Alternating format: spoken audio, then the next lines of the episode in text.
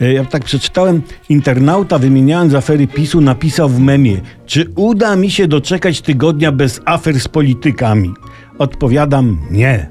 To tak jakby domagać się tygodnia bez poniedziałku. W sumie super by było, ale nie. Tydzień bez afer w Polsce jest niemożliwy. Nie można od polityków wymagać zbyt wiele. To też ludzie. A afery są częścią naszego krajobrazu, jak Tatry. Weź zlikwiduj Tatry na tydzień. Nie da się.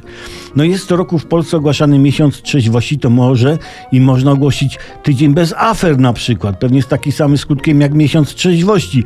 Z tym, że tydzień bez afer to na początek zdecydowanie za dużo.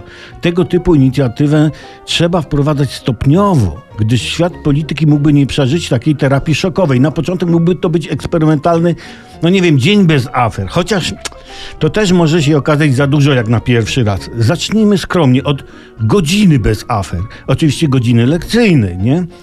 Przy silnym za samozaparciu zainteresowanych, zaciśnięciu zębów, podwinięciu dłoni, zapluciu w rękawy, wykorzystaniu dalekowschodnich medytacyjnych sztuk kumulowania sił typu feng shui czy ping-pong, można się, może się ewentualnie udać.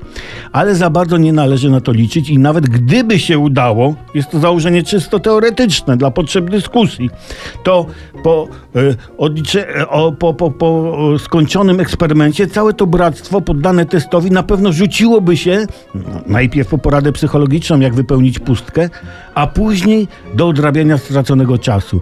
Chciwość jest strasznym nałogiem, a godzina to jest bardzo długo.